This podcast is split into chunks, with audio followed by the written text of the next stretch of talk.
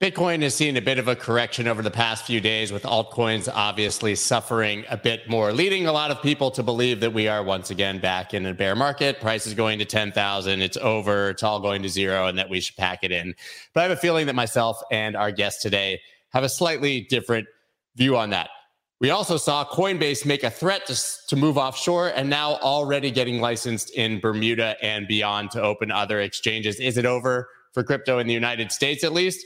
Well, if the House Republicans have anything to do with it, it would seem not because Gary Gensler got absolutely eviscerated on the congressional House floor two days ago, which inevitably we will talk about today as well. We have a big panel today Steve McClurg, Matthew Sigel, Aya Kantorovich, and Matt Hougan, some of my favorites, all who have been here many times. So, really looking forward to this roundtable today.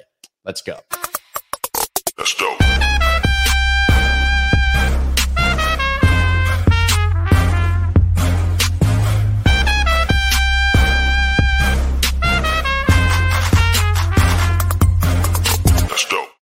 What is up, everybody? I'm Scott Melker, also known as the Wolf of All Streets. Before we get started, please subscribe to the channel and go ahead and hit that like button. I'm going to go ahead and dive right in, bring on the guest because we have limited time and a lot to say. We've got Matt, Aya, other Matt, and Steve. I know we'll, we'll do Matthew and Matt today, I think, uh, just to keep it less confusing. And we had my producer on and it looked really good with six tiles, but f- five tiles looks, looks pretty good here. Hope that all of you are having a great day. We have a lot to talk about.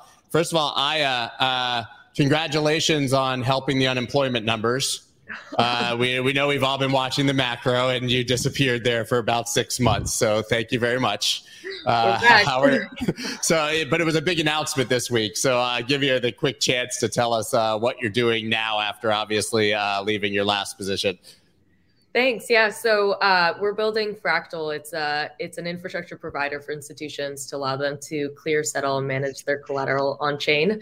Uh, and so to to simplify, what that really means is to take more of the settlement uh, between digital assets on chain, uh, anything that's OTC as well, uh, and really create non-custodial solutions in a post FTX world um, to rebuild that trust uh, in CeFi. And so we're calling it on chain finance, not necessarily DeFi. It will be fully permissioned uh, and excited to, to see how that takes off. How, how relevant is that also with sort of the failure of Signature and Silvergate now? Yeah, I mean, listen, uh, the the banking providers, it's going to be a big bottleneck across the board for anyone looking to bring fiat into the space. Um, it's you know definitely we're not going to look to get a banking license. I think that in the United States today is going to be a very tricky uphill battle, but uh, we'll stick to stablecoins for the meantime. Um, and our hopes is that. Uh, you know, and I'm sure we'll talk about this, but the attitude in the U.S. Uh, changes and becomes a little bit more optimistic. Let's talk about the attitude in the United States and if it can become more optimistic. Any of you can jump in here. Obviously, I mentioned Gary Gensler somewhat getting eviscerated. I think we all know that was a dog and pony show, and it probably doesn't mean much, but at least it uh, felt good. um, so, uh, do do you think that the tone has changed there at all, or do you think that we're just going to continue to see this uh, regulatory uptick? Steve, you and I talk about this actually offline, kind of quite a bit. And I know that you definitely have your concerns. So, I, what do you think? Well, look, it's very real that there's a coordinated effort between the Fed, the Treasury, and the FDIC. Um, the FDIC is working to debank uh, any companies in and around blockchain, but not just blockchain, also companies that are focused on um, money transmitting. Uh, so that's something that we don't hear about a whole lot because we're we're in our crypto Twitter echo chamber. But um, but money transmitting companies, uh, anybody that's doing back end processing, even for healthcare companies or, or, or, or anything along that line, is also uh, in that category, which I find very interesting. It's not just uh, it's not just Bitcoin. Um, so so you you have that, and uh, and it seems like a couple of senators are, are leading the charge. Um, you know, I actually thought it was a conspiracy theory when everybody was talking about it uh, six months ago, and I was wrong. Yeah, yeah, like I said, you and I have sort of privately texted, and you were like, "I've had some meetings, and this seems kind of much more real than than I anticipated." I, I mean, either Matt, uh, Matt or Matthew. I mean, what do you think, Matt Hougan, Go ahead. Yeah, I mean, I, I, think we've all woken up to the reality that that it's not a conspiracy theory. It is a reality. I think the question people are asking is, is sort of can they get done uh, before the clock expires on their on their time frame. You know what what I took away from yesterday's hearing, not surprised with what Gensler said, uh, a little bit positively surprised at the sort of broad based uh, assault from multiple uh, Republican senators uh, attacking him. I, I, we knew about McHenry, we knew a few others, but there were many more that embraced that message. So sort of two entrenched camps, and now I think the question is, you know, can they get it done in the time that they have, or will we run out the clock and then see the you know the, the industry rebound in the U.S. Uh, in a year or two's time? But even if the clock runs out, don't we just then get a new regime and they flip it all anyways and make new laws and we call it a day. I mean, can we even count on anything remaining consistent for more than two to four years? Matthew, I mean, you can jump in. Well, the you know the clock will count down on some of these court cases that will have a determining factor. And in the meantime, I mean, I think it was encouraging. There were a couple of Democrats on the House Financial Services Committee, like Rep Torres, who have a you know some open-mindedness. I don't think that this is a primary enough issue to get legislation passed um, in the middle of a debt ceiling debate as we we approach an election as just you know chance of any bill is like one percent so you know pick your stablecoin legislation handicap but is somewhere you know pretty low um, so no i don't think there are any real surprises from from this week yeah, and uh, people kind of missed that there was actually that entire stablecoin congressional hearing yesterday, a day after the Gary Gensler one. I only was able to catch a bit of it. I thought that uh, Dante and it was Jake, right? I think they did a great job. Did you guys catch Brad Sherman? Did anybody hear that besides me? Who who came on and said that uh, in Wyoming uh, that the, their biggest problem is that they might not be able to get the price they want for their cows? Did anybody hear that? Is that true? I saw that on Twitter. That that actually happened. I, I watched it. He did his usual mumble, stumble, Cobra coin, mongoose coin uh, kind of rhetoric, but he said yeah, he basically implied that there's nobody in Wyoming. They only care about cows, and so of course they're going to try to get an edge by banking and and supporting scams. And it's effectively what he said. I mean, yeah. That's incredible. That's incredible. I mean, and the way that they compare it to the auto industry, right? You can't put a car on the road without a license plate. It's pretty clear that Democrats, at least in this case, um, and like when you look at the restrict bill to to try to create oversight to ban TikTok as well, like they want authorship of the code. They want to know who that is at the time it's, of it that it's deployed, and it's going to be your internet service provider, one of the big tech companies, who gets to bless it as yes or no, and and that's where the fight really is. Um, you know, it's bigger than crypto now, and you can see that in the UK law that is you know heavily debated right now on privacy. So the fact that it's so big uh, tells me that nothing is likely to get done. And it's becoming a geopolitical issue too. I mean, I think now if you look at what's going on to your to your point, Matthew, around uh, the UK, but also Singapore, France, Japan, um, Hong Kong. I mean, these are countries that are kind of opportunistically taking advantage of the fact that the U.S. is creating a confusing narrative for companies, um, and you're seeing companies go offshore. I mean, it's it's happening, and so I think that uh, it's almost a national security risk for the U.S. And the question is, how soon will it take for people to realize that before, um, you know, we've lost so many entrepreneurs that we just can't get them back, um, sadly. Well, let's talk about the bigger issue. Yeah. Talking about offshore. Um, so Scott and I were actually in Dubai together and watching what was happening in Dubai, uh, and leading into the FDIC issues uh, that, that that happened afterwards. We were there in February, and all this happened in March and April. So Dubai is actively courting companies and depositors globally, and particularly from the U.S. and and even Switzerland uh, if you look at deposits, bank deposits globally uh, over the last two months, about $600 billion in banking deposits has left the US in the last two months. About 300 billion has left Switzerland. Uh, a lot of people in other countries that were previously trying to get their money out of those countries, places like China and Eastern Europe, are now moving their money out of the US because they've lost confidence in the US banking system. And those deposits are moving to places like Dubai, Singapore, and even Hong Kong. So people that have spent decades trying to get their money out of China or moving it back to China because they trust Chinese banks more than they trust the US banks. But the the bigger significance of that isn't that hey, you know, we've you know, we've lost confidence in the US banking system. It goes back to the fact that not only are companies moving offshore, investments into companies are moving offshore as well.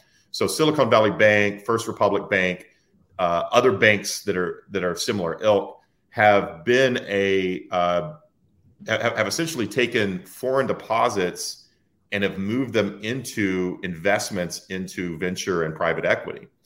Uh, with those depo- with that deposit base gone, you're going to see uh, valuations go down in venture and private equity companies, and those companies going offshore to to to get that investment.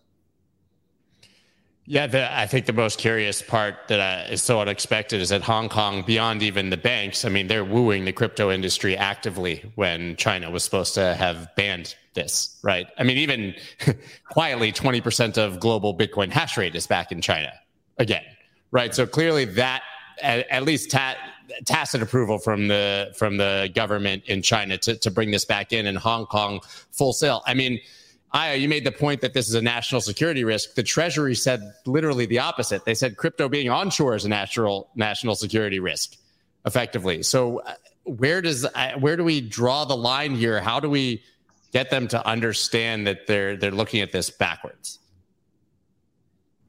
Well, it, it is backwards, and and and Scott, I, I had conversations with uh, you know some members of, of, of the Senate and House uh, that are are looking into this. When you when you look at national security, um, we had up to eighty percent of all hash rate going through uh, uh, Bitcoin hash rate going through pools based in the U.S. Uh, just two months ago, and like you said, that's starting to dissipate and move offshore. Uh, if you think about if, if all that hash rate is either being produced in the US or coming through US based pools, that means that the, the, the US can have influence over Bitcoin. It doesn't mean you can control it, but you certainly have influence. And if that influence dissipates, then that means other places can have uh, undue influence. And I don't think that that's what they, what they really want. Yeah, I think the the other um, interesting thing here too is uh, the uh, regulation in general just is a reaction to um, whether it's volume or uh, entrepreneurs leaving or a reaction to really whatever it is. And um, what you've seen is China specific. So, two years ago, uh, crypto markets actually used to be driven by Asia based volume. And so, uh, if you like worked in crypto um, in trading, you remember that like starting at 6 p.m. is really when the day would start for you um, because that's when volume started to move. Uh, and starting Sunday, when it was Monday morning in Asia, like that's when the day would start. Uh, and that actually switched to the US two years ago. And you're actually starting to see that movement back to Asia. Um, but that was a reaction, right? When uh, Bitcoin mining was banned in China, you started to see a huge flow of that move into the US. Now you're seeing that move back. And so um, I think the pendulum swings here, and we're just watching it swing, unfortunately, away from the US. Uh, and it'll be interesting to see, like, what's the metric or what's the number that makes it so obvious for regulators to that point where they're like, okay, we have to do something that makes it, um, makes this jurisdiction uh, more feasible for building. I'll just say on a research tidbit, we had a Chinese uh, Bitcoin ASICs manufacturer in our office recently who said that there are a number of large tenders offers being done out of the Middle East looking for ASICs, and uh, once Ramadan concludes here today, I guess, that some of those will start to heat up. So I, I don't think the U.S. is going to do anything. There's going to be certain states that carve out, you know, favorable regulation, but the the mining ecosystem moves so quickly, so flexible. Like it's we shouldn't get too hung up on where the hash rate is at, at any given moment. Uh, that said, more of it is going to the Middle East. Yeah, hmm. I mean, I would I would just add from a markets perspective, this conversation is super helpful there's so much focus on what's going on in the US right now. And it's been terrible regulatory environment in the US in Q1, and Bitcoin's the best performing asset class in the world. And part of that is because there are these other stories. There's the Hong Kong story, there's the Middle East story, uh, there's even MICA, which passed today. uh, which is um, you know considered imperfect but relatively balanced and at least a framework uh, for for one way the industry could move forward. And I think that broader global context is helpful in explaining what's been going on uh, in the market a little bit. Yeah, I think it's fair to say at this point it was a bit of a meme to say we wanted we would even accept negative clarity over no clarity, right? In the United States, I think a lot of people, but at this point, like you said, it, it can be imperfect, but at least you know what you can do. Yeah. Yeah, I, I think, think people in the that. United States. I think the people in the United States would kill for that at this point. I mean, Steve, how much does this impact Valkyrie's business having this uh, level of uncertainty?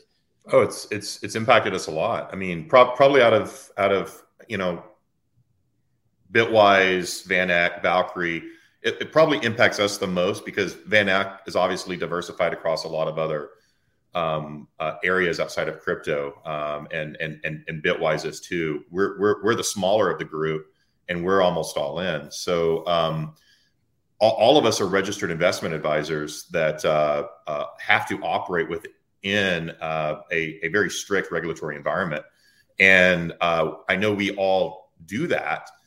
And it's what's what's happening is, you know, I mean, a lot of a lot of the regulation has affected more of the uh, of the exchanges more than anyone else in the past.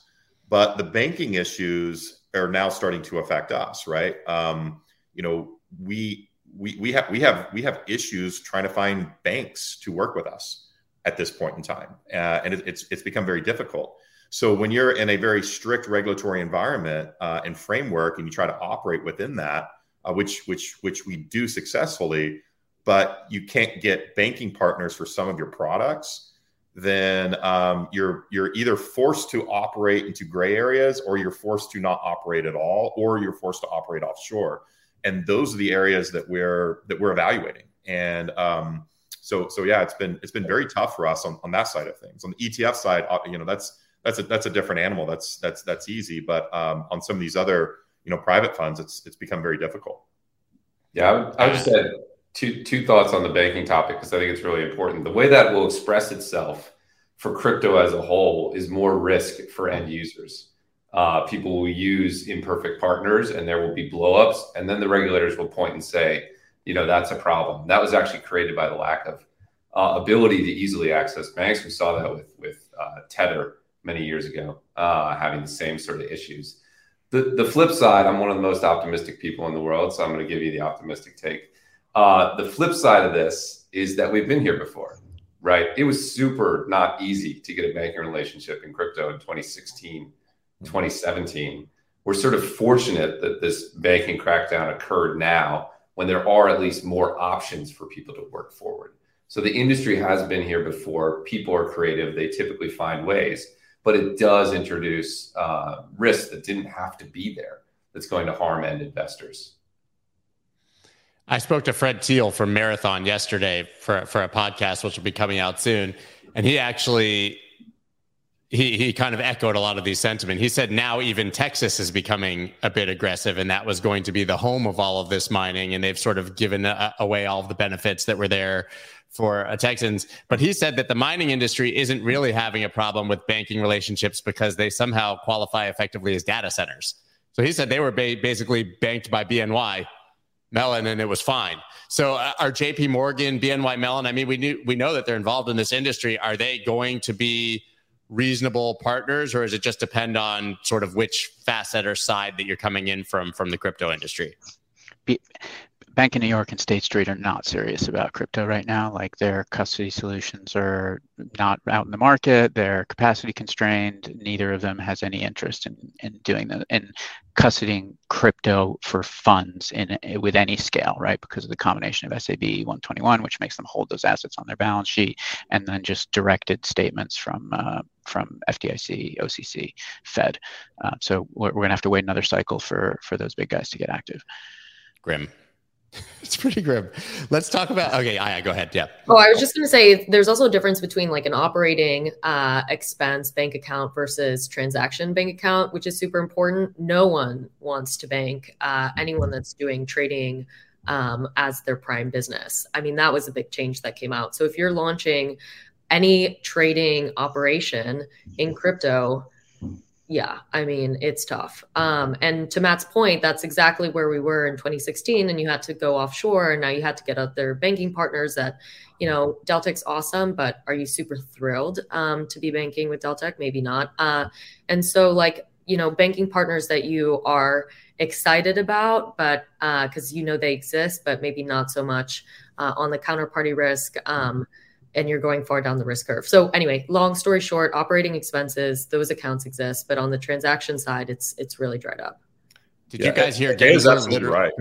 Yeah, yeah, she, she's absolutely right. Our, our operating accounts are fine, but but our we're an active manager, so uh, you know, so everything that's attached to a fund that's an actively traded fund uh, is, is has dissipated. So uh, we so so and, and that's where our profit is right? So it's, yeah. it's, it's it's tough getting our profits into our operating account to do things, you know, that that that that, that keep us operational. Did, did you guys hear Gensler in his testimony literally just blame all three bank failures on crypto? Yes. Because that, did you hear the the NYDFS commissioner yesterday denying that? saying that. Yeah, uh, I mean, it's yeah. it's just incredible. I mean, so I, I get it. Okay, so, so silver, whatever that could be crypto related. Then he says signature failed because of crypto, but when signature was literally like seized on a Sunday with no evidence they were even going to fail that I've seen yet. But then he said, and by the way, you know, we saw that Circle had $3 billion with Silicon Valley Bank, as if that's like Circle's fault that the bank failed because they had deposits. But that, I mean, it used to be kind of quiet. You know, now they're saying the quiet parts out loud, it feels like.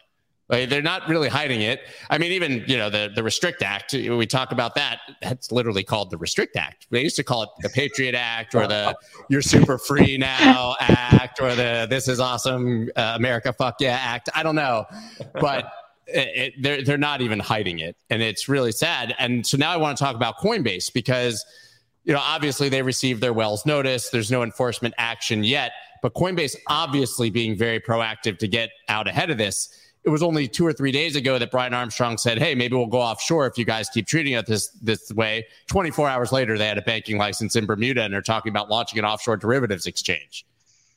I mean, is are we gonna have anyone left? I Where think, am I going to trade? I think that was in the works for a while. I'll be honest. I'm sure. Uh, I'm yeah. sure. I mean, I think where I struggle with Coinbase is like their their meat and potatoes is here in the U.S. Their presence offshore like really doesn't exist. They have closed jurisdictions like Japan uh, in the last six to eight months, um, and you know no longer present in those markets. So i think it's going to be really tough for them to compete with binance in some of these jurisdictions where binance is now you know not only do they have their own stake but also majority of what was ftx um, so I, just, I agree. Yeah, I, it's it's kind of a defensive move. They have to do it. The returns will probably not be as high because it's more crowded space competitively. But what else are you going to do? So that, that's that's exactly my point. I'm not saying Coinbase is going to go to Bermuda and become a successful offshore derivatives exchange. I'm saying are they literally that terrified of what's coming? That they're hedging their bets and we're going to need to have some sort of business somewhere, so we better go register. I think it's beautiful political theater is the primary driver. They want to put pressure. They want to make the point that we're all making here, which is people are forcing crypto abroad, and uh, they're the perfect vessel to make those points. So I love the photos of them in London, you know, palling around with British politicians. I love them timing the launch of this offshore derivatives exchange to right now to amp up the pressure. They're the best knight we have to like lead the battle um, right? They're they're they're Braveheart at the front of the line, uh, yelling freedom, and uh, I think it's a beautiful thing. I mean, I think all of us in crypto are are happy that they're the one they're taking the SEC to court. Uh, they're not entering into a settlement agreement. We need a well-funded adversary to the to the SEC to stand up to them. So I think it's beautiful political theater. I love it. Anything I can do to cheer it on, uh, I'm ready to go. Yeah, if anything, these sort of uh, the action from the SEC and regulators has certainly, I think, galvanized the crypto community to some degree. I mean, you know, I think a lot of people, even who despise Ripple, are super excited to see Ripple potentially win. I don't know that that'll happen, but uh, but it seems that you know people are really coming behind these court cases, and it should be mentioned, which we mention all the time. Just because a regulator says it doesn't mean it's true. I mean, the SEC is getting a lot of pu- pushback in the court system. Yeah, I mean, Matthew, you get yeah, yeah. Go ahead. I was just crypto does well in courts because generally speaking, the law, logic, and common sense is on our side. I mean, I, you know, you mentioned the, the spot Bitcoin ETF. I studied philosophy in school. I still can't figure out the logic that allows you to settle to a price and then call it um, manipulated. So I think crypto does well in, in, lawsuits. I think they'll continue. Will continue to do well in lawsuits. It's a, it's a, it's a, it's a, it's a nice thing we have in our corner. Thank God. I'll just throw in that, like, since ni- since 1934, the median uh, SEC chair tenure is two years. Uh, so he just celebrated his two-year anniversary, and you know it's not all that pleasant to hold that position over an elect like during an election. Uh, time to get out and make some more money before the next cycle kicks off. So I have a contrarian call that uh, he'll he'll be gone before the election. The question is, will he be in Janet Yellen's job? and should and should we cheer that because she's so awful? I, I don't even know at this point uh, who who I want who I want where. But Steve, Matthew, both of you, he just obviously alluded to the spot ETF and sort of how confusing it is that that hasn't been approved. You guys are two of the very few companies who have applied for those, are still pushing for them. I think we all agree it's not happening with Gary, but is that still something that's on the docket? A and B. At this point, how important is it? I mean, it's very important because there's a lot of regulated entities that want exposure through their traditional brokerage account. Obviously, uh, you know, given um, the approach that the SEC has taken, I think we're all kind of in the position where we have no choice but just to keep filing because they're going to end up picking the winners and losers, and so you can't be at the back of the line when that happens. So, very frustrating experience. I'd also add it's important for investors because it's going to collapse the cost of investing in crypto and save people billions of dollars uh, and raise protection. So whether you like it or not, whether you're a self custody person or not, uh, you should generally root for it in the crypto ecosystem because it is going to be a forcing function for lower costs for investors and that it trades at NAV, we wouldn't have had the grayscale discount and all of the unwind associated with that. So not too many people are making that point out. That's not top on the list of priorities for this regulator. So I don't think it matters. Well, I don't think it also has to do with Gensler so much. I mean, Gensler's doing his job. He's doing what he's told. Um, it, it, has more to do with the Biden administration. And, um, you know, if, if, if, if it's something that you, you know, if it's something that you believe in, you know, there's there's alternatives out there. Um, you know, Kennedy Jr. is now uh, putting his bid in to uh, primary uh, Biden, and uh, he's he's probably somebody we should get behind.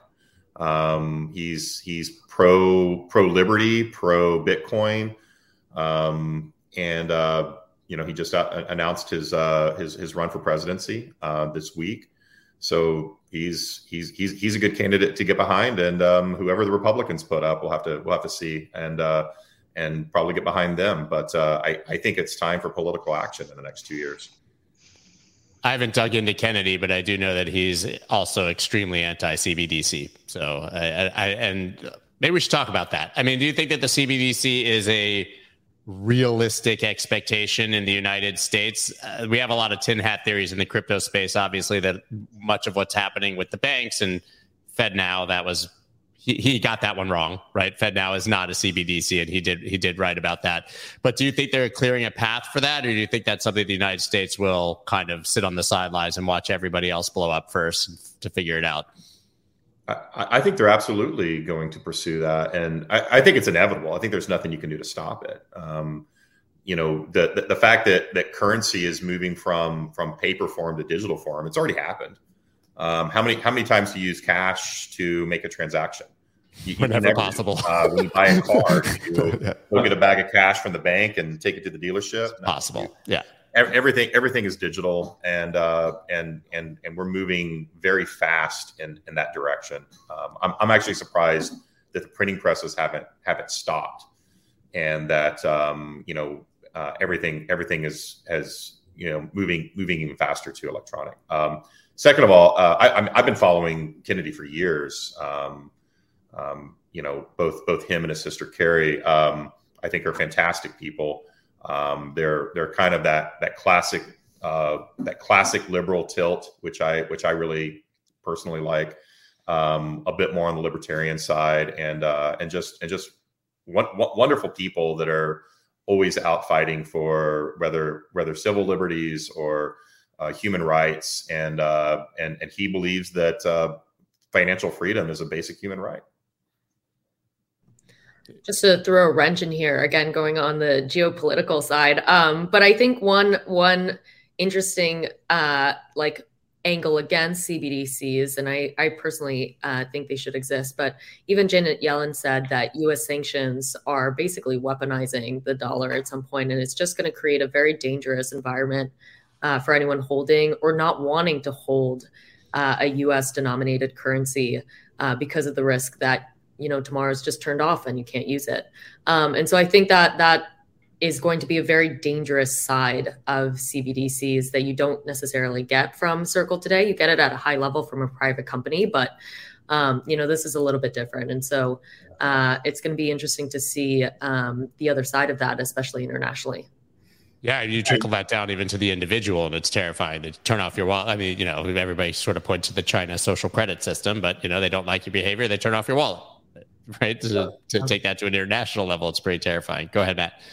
Oh, I was just going to say, I agree, it's inevitable, uh, but the design choices of what it looks like, I think, to what Aya said, are not inevitable and still very much in debate. And so that's what what we should be focused on. But yeah, if we all close our eyes, I mean, a useful exercise in crypto on almost every news front is to close your eyes and imagine what it looks like in 10 years.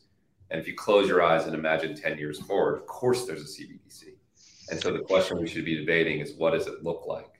Um, I find that useful when you think about what's going on from a regulatory environment. If you close and which AI eyes, is controlling it. Yeah, exactly. sure, go ahead, Matthew. I, th- I, think crypto folks are in a in a tricky position when it comes to CBDC because the the policy question, one of the main policy questions is, is it uh, available to retail, or it, does it continue this two-tier banking system that a lot of us object to fundamentally, right? And then, if it's going to be retail, then the surveillance aspect is almost inevitable. So, uh, I like don't have a strong call too early to say, you know, we we should. I agree with Steven. Get behind uh, all the politicians who are against it for now, um, because that's in our interest. Yeah, I mean, I know I joked about AI, but now that I've seen how fast that's advancing on a day to day basis, I've given up on making future predictions about anything because I just, I literally have no idea. Um, but let's actually talk about uh, the topic at, at, hand in the title is Bitcoin a safe haven asset. So let's talk about the fact that um, we saw the silver, Silvergate. Obviously, we saw all these banking collapses, collapses, but specifically Silicon Valley the Fed came in on Sunday, closed signature. Uh, they they closed signature FDIC, but then they basically came in with the bazooka and said endless liquidity to backstop these banks, and Bitcoin went basically straight from nineteen thousand to twenty eight twenty nine thousand dollars. Is this truly people moving into Bitcoin as a safe haven asset?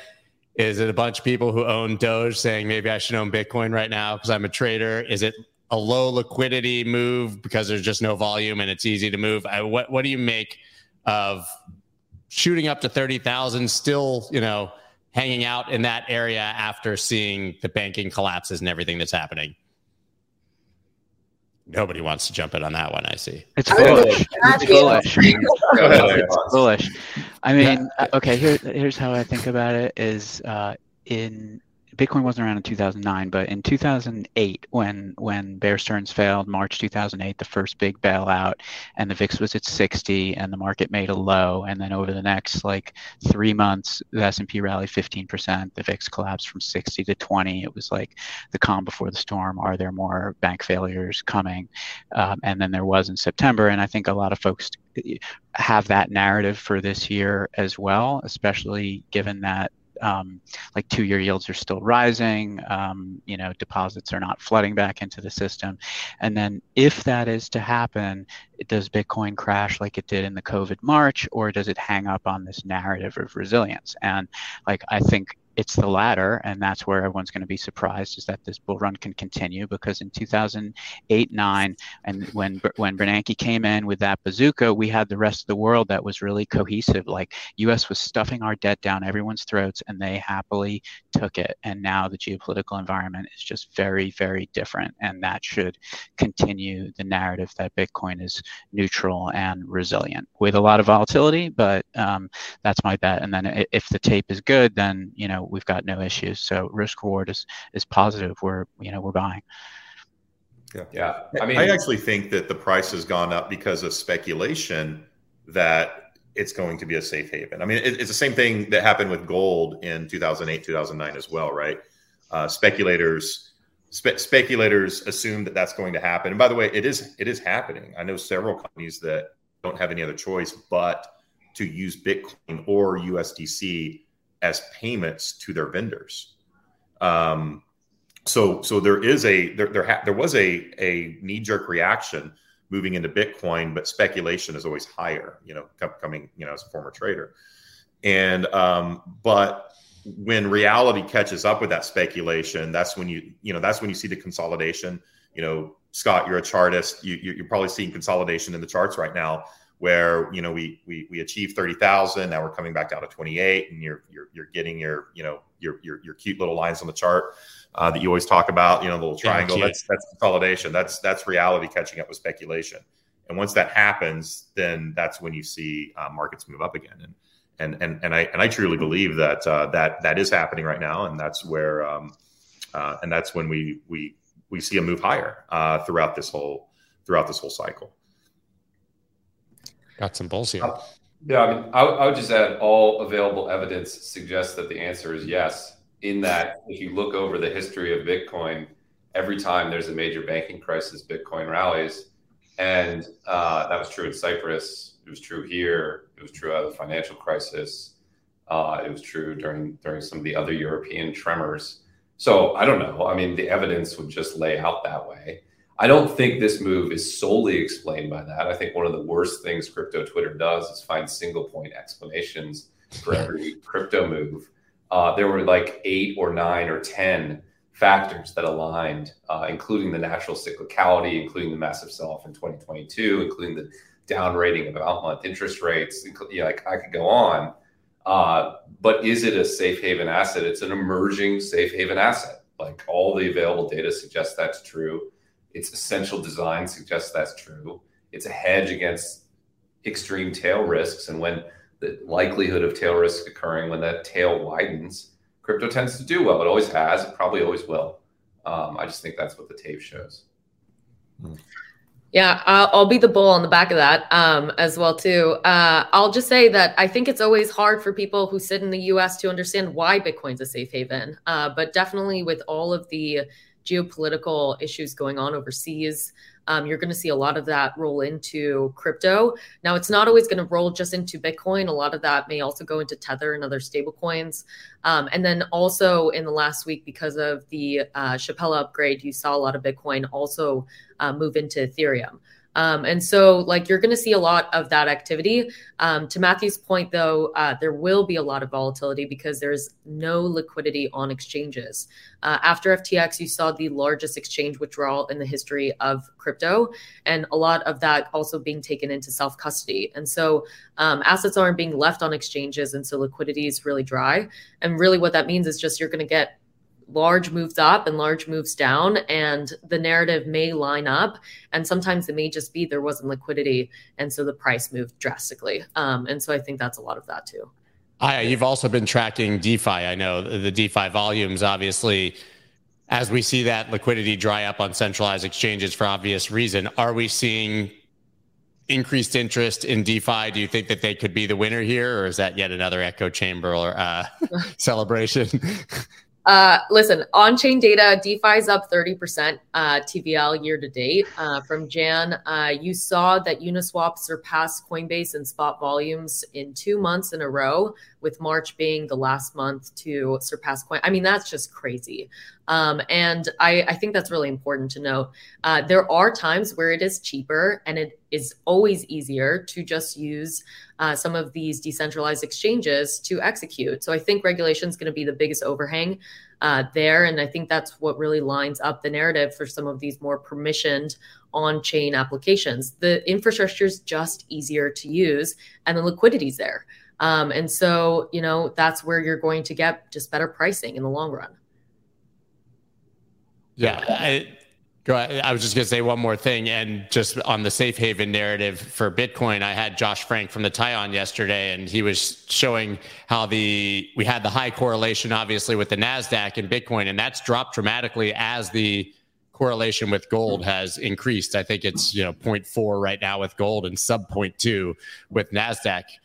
I mean, whether that's it's just another data point, but that's a very good indication that it's now trading more like gold uh, or a store of value than it is like a risk asset, right?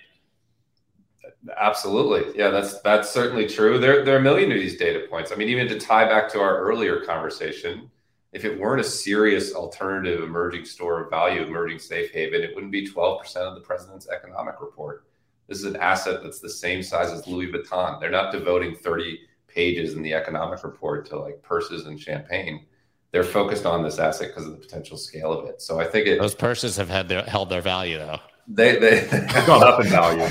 I was just saying, I a Birkin bag. Yeah, you know, that is true. That is true. That is true the best store of value maybe on the planet is uh, those high-end luxury goods, and that that's why they're so rich. Uh, one of you brought up, obviously, I think Aya, the Shapella upgrade and and um, what's happening with ETH, uh, and we saw ETH actually options futures volumes well surpassing Bitcoin over the past week. Now we're seeing massive net inflows versus the outflows that many people feared.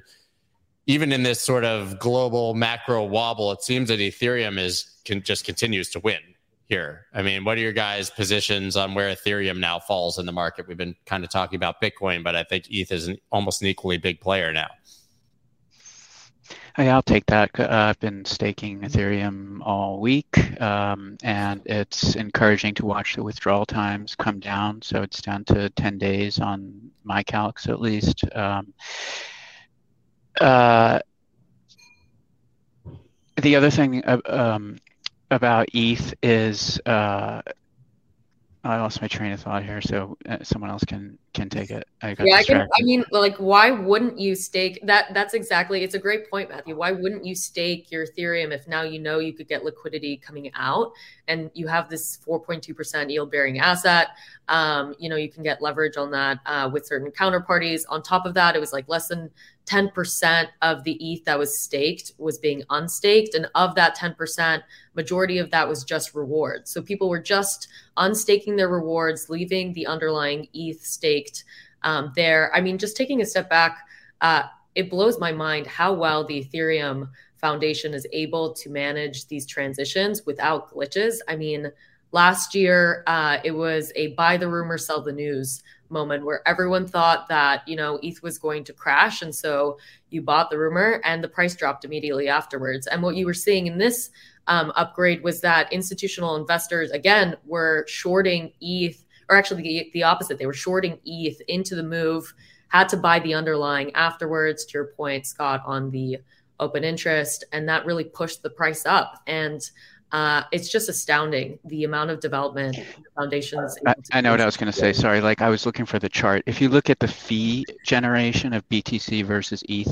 since the start of the year, like BTC was growing much faster, and then in the last like week or so, given all these on-chain movements, like ETH fees have have caught up. So the the case for like BTC outperforming is, is less than it was. Go ahead, Matt.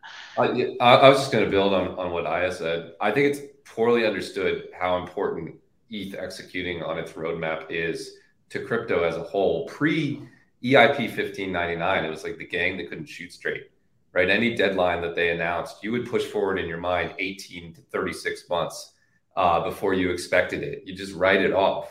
But it's been 1599, it's been the merge, it's Shapella, 4844 is coming. It's executing better than any centralized software company in the world. And what that means is the core technology that all of us are talking about, sort of public blockchains, are going to get better and better and better faster than any traditional. When's the last time, you know, Apple had a perfect upgrade that went according to plan on deadline with no bugs or issues? Never. And we all know that because our computers shut down on Friday and reboot because uh, they have to upgrade again. Uh, this ability to execute on a roadmap and what it means for what's going to develop down the road was why you know bitwise was originally really excited entering this year the collapse of transaction costs the rise of layer two. I just think it's it's it's very different than a year ago. Uh, and i don't think crypto has woken up to what that means if you allow that to pattern forward for three to four more years Yeah, even talking about that trading side of it, it kind of goes unmissed that, uh, or, or, missed, I should say, that when FTX collapsed and Bitcoin dove down to 16,000, 15,700, whatever it was, it made a massive new low from what it had hit in June. And ETH didn't even come close to making a new low at that point. It didn't even crack a thousand. I think it had gone down to around 800 uh, earlier in the summer. So to me, even just looking at that as sort of a trader, there was clearly a substantial floor or buyer of last resort, whatever you want to call them for ETH that wasn't necessarily even there on Bitcoin. I, I found that surprising. And that's going back a few months. Right. So I, I think that that uh, also contributes. Uh, when we talk about ETH too much, I get very angry text messages from my Bitcoin maximalist friends. So I, am not sure if I'm allowed or if I'm going to get canceled uh, from from their club. But maybe that's a good time to talk about this since we have uh, four more perspectives. I view Bitcoin as its own asset class and Ethereum as its own sort of asset class. And I don't really understand why anyone cares which one has a bigger market cap or if there's going to be a flippening or which one is harder. I don't know. I don't get it. Do you guys like Come on, Scott. That's naive, right? Because don't we all think that like central banks are going to be acquiring these assets for their reserves over time, and like depending on what the the resources of that country are, if they're energy resources, then they're more likely to adopt Bitcoin, and if their uh, resources are more like intellectual property and human ingenuity, then maybe that's ETH. Like ETH isn't liquid enough for those purposes yet, but if we're thinking about like 10, 20 years down the road, central bank reserve assets much more diverse diversified? What will they own? What will they own first? Um, you know, I think they're legitimate questions to compare. I would have them, never you know? thought for a second even about a central bank buying ETH. I mean, I, maybe I just I never even got there. That's what I'm saying. Like I always thought that that was just Bitcoin's thing. I, I think it's like gold and real estate. Uh, you know, Bitcoin is to gold, ETH is to real estate. Real estate's a store of value that has utility. And I love gold and I love my house too um, and I can hold both of those thoughts in my mind at the same time. I don't see why it's why it's any different than that. Yeah, I always went with gold and like Google stock or right. Amazon stock, right? So it's like investing in a tech company or, or having store value. Steve, you look you look unconvinced. Yeah, I mean, I, am I'm not too dissimilar to what all of you have said. My my, my analogy is just a little different. Um, I, I, I see Bitcoin as as dollars or gold, and uh, I see Ethereum as really data um, it'd be like buying a cell phone tower, right? Because you're you're essentially buying data that powers applications. So it's two entirely different things altogether. Um, but I but I do like the uh, IP analogy a lot because uh, it's that, that that's right. There's a lot of IP built on top of ETH, whether you agree that it's actual IP or not. it, it is. It's IP, and um, uh, so uh, yeah, it's two different things, and uh, there's no reason why it can't coexist. I, I don't think you've rung in yet. Now you have to. Yeah, I know. I was going to say, I agree with all the above. I have no other great uh, metaphors to give for you. Um, but no, I mean, listen, I don't think it's one versus the other. I think you have to own both. I don't know anyone who just sits on gold or just sits on tech stocks. And if you do sit on tech stocks, you, please diversify um, because that would have been a tough, tough year. Uh, but, you know, that's exactly why uh, you do so. Yeah. You tell them the Swiss uh, central bank to buy ETH there. I uh, diversify from their FANG stocks. I'm hoping they're going to buy Pepe or whatever the uh, the meme of the day is. By the way, we, yeah, I, I, I haven't looked into it that deeply, but there I saw that there were people who bought like a hundred dollars worth of this coin, and it's now worth a million dollars or five hundred or six hundred thousand or something like that. Every time we see that, maybe this is anecdotal. I feel like that's the exact top of whatever cycle we're in local top maybe. I mean, we're yeah, we're twenty percent above the fifty day. Like yeah, things have gotten a bit extended. Yeah. But I think maybe I, uh, let, me, let me correct that. That's the signal that we're going to get a, a mean reversion and, and a retracement and a correction, right? I mean, but we're doing it again, guys. Not us, but like crypto GPT, Pepe. I mean, w- these are things that now have like hundred million dollar market caps or more. Did we learn anything? Is this, I mean, is this a concern for anyone here? Steve, you're shaking your head. I, have never bought an NFT, and, and, maybe I'm stupid for not, but it's just, you know, I, I, I kind of get it, but uh, it's not something I'm going to invest in. And and I, a lot of people are going to disagree with me, but uh, that's just, you know, you invest in what you know. And uh, I, I know physical art pretty well, and um, I but but but I don't I don't understand JPEGs, so I don't I don't I don't buy them. I do right click and save them sometimes. No, there is. You're one of those guys. You're no. McCormick. Look, a lot of people have made a lot of money. defend the I, JPEGs, I, I have no no no no hard feelings for people that have made money on it, but I I don't know how to make money on it, so I'm not going to try. Yeah, I defend love the the JPEGs. NFTs, but I, I definitely don't own them to make money. I think I just own them to be a part of whatever community uh, they they are a part of. Um, but uh, typically, like uh, female founded ones, because I always think those are are really cool. But um, yeah, I mean, I think on the like NFT flipping, that's that's like a whole nother category, right? Um, but even if you look at like NFT New York City that happened last week, uh, it was a smaller conference, but the brands were bigger. Um, and so you are getting the attention. I mean, look how much Nike made on RTFKT. Uh, there is a sense of belonging uh, from Gen Z uh, who want these type of JPEGs um, in order to, you know, compare with their friends. So I think there's something interesting there. Sorry. By the way, Yeah, you just said JPEG. Congratulations. Um, Yeah. Yeah, it is the community side, a a hundred percent. That sort of developed. I think it started as sort of you know flipping for profit, and the same people who are trading Pepe. But I have heard a lot more people speaking in that language. I that people, you know, you you buy it.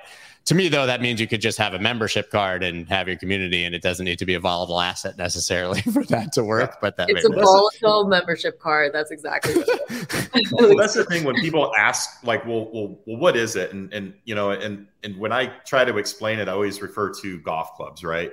You know people people will join a golf club they'll play pay a crazy amount of money to be a member.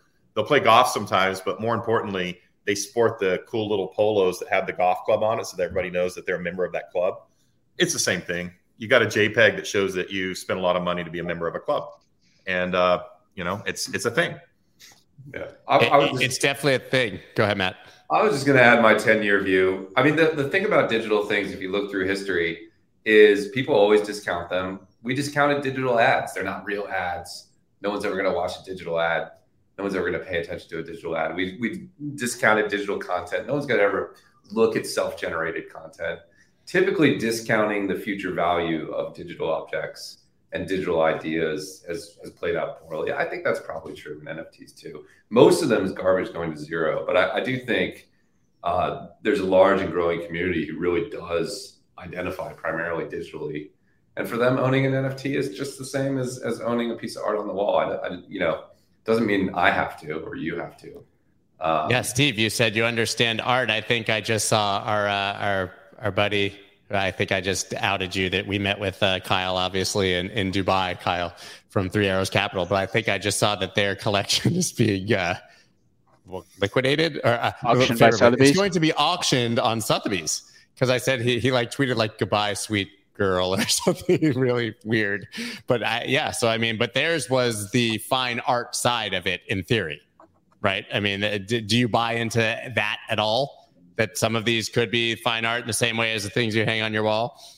I don't. I don't know. I'm not gonna. I'm not gonna discount it. I mean, anything could have value in the future. I mean, look, I, was dumb for discounting Beanie Babies. I thought everybody was crazy, and a lot of people made a lot of money off of it. Not long Uh, term. my mom saved my GI Joes up in the attic, and thinking they're going to be worth money one day, and they they never got sold. And I think they ended up melting, right? Because you know you keep things in the there. attic in Texas, and uh, they they eventually melt. So I I don't know. I mean, anything could be worth something in the future, right? And uh, and and if you have an eye for it, you have an eye for it. Um, We're, we're using NFTs internally. Like we have a VanEck community NFT on Ethereum that we've used to just kind of engage with our clients and offer them um, access to events. We rang the bell at the NASDAQ, invited our NFT holders, et cetera.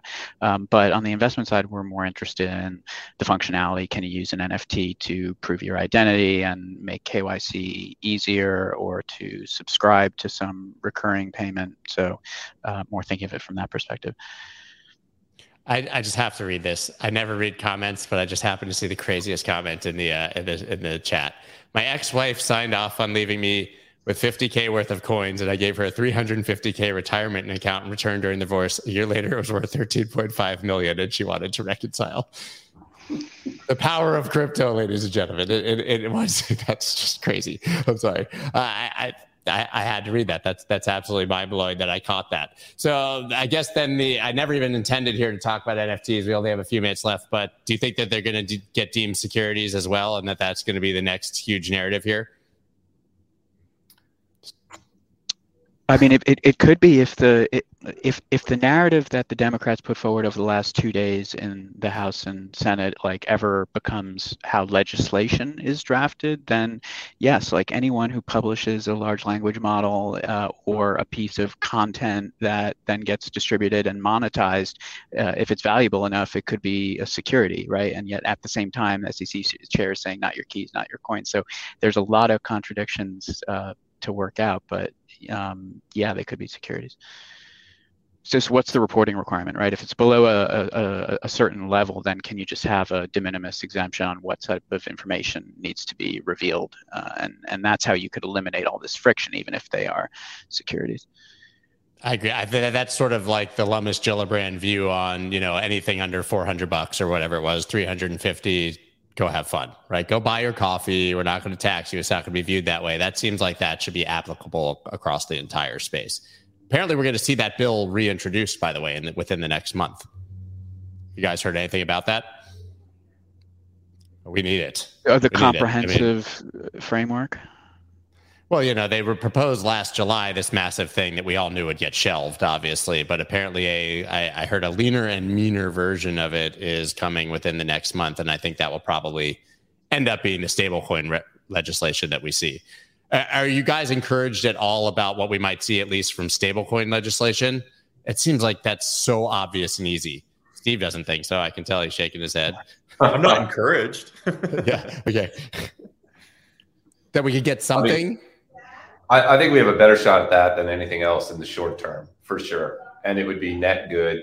And I think there's a there's a there's a small chance, but you you can't make a bet on anything getting through Congress uh, right now, right? The likely path to crypto legislation is either a change in political regime uh, that makes it easier to pass things, or the regulators losing aggressively in court, which then creates a necessary condition for legislation that both sides can agree on. So there, there, there are three pathways, either that or that, or we just get massive regulatory crackdowns that work and the industry flees abroad. Those are the three paradigms that we're going to exist in. My guess is it's one of the latter two, uh, but you shouldn't discount the third either. That's possible.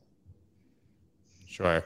And the most important question with one minute left: Are any of you guys going to consensus next week? No. Everybody? Steve, you're not going? No. Very disappointed. Uh, we'll have some folks there. you won't be there. I'm not, I'm not, going there. No. All right, Matt. We're, we're going to connect. I are you going? I See, am. You have, to, you have to go everywhere now. You have to yes, go everywhere now. awesome. All right, guys. So we'll all, we'll all, those of us who are there will eat some barbecue next week in, in Austin. I'll reach out to you guys offline. We'd love to uh, connect in person. Thank you guys so much for this awesome conversation. It was more. Uh, more serpentine and, and went in more directions than I necessarily anticipated. But that's what makes what makes Thursdays fun, especially when my ADD kicks in really hard. Did any of you guys, by the way, God, get the like alert on your iPhone at four o'clock this morning? Did that happen to any of you? It happened. No. No. So they tested their emergency alert system. No, it happened to like millions of people. It's all over the place. So all, all of our phones in the house went absolutely blaring at four o'clock in the morning. Like, uh, okay. Anyways, glad that didn't happen to you guys. Everyone else, I will be back tomorrow at 9 30 a.m. Eastern Standard Time. I know some of you guys in the chat, it had to happen to. They were not just trolling me. Uh, I will be back tomorrow. And the rest of you guys, I'll see you all uh, next week at Consensus. Uh, thank you, everyone. Uh, pleasure as always. And Aya, congratulations again. Thank you, Scott. Thanks, guys. Bye, guys. Thanks, Bye. guys.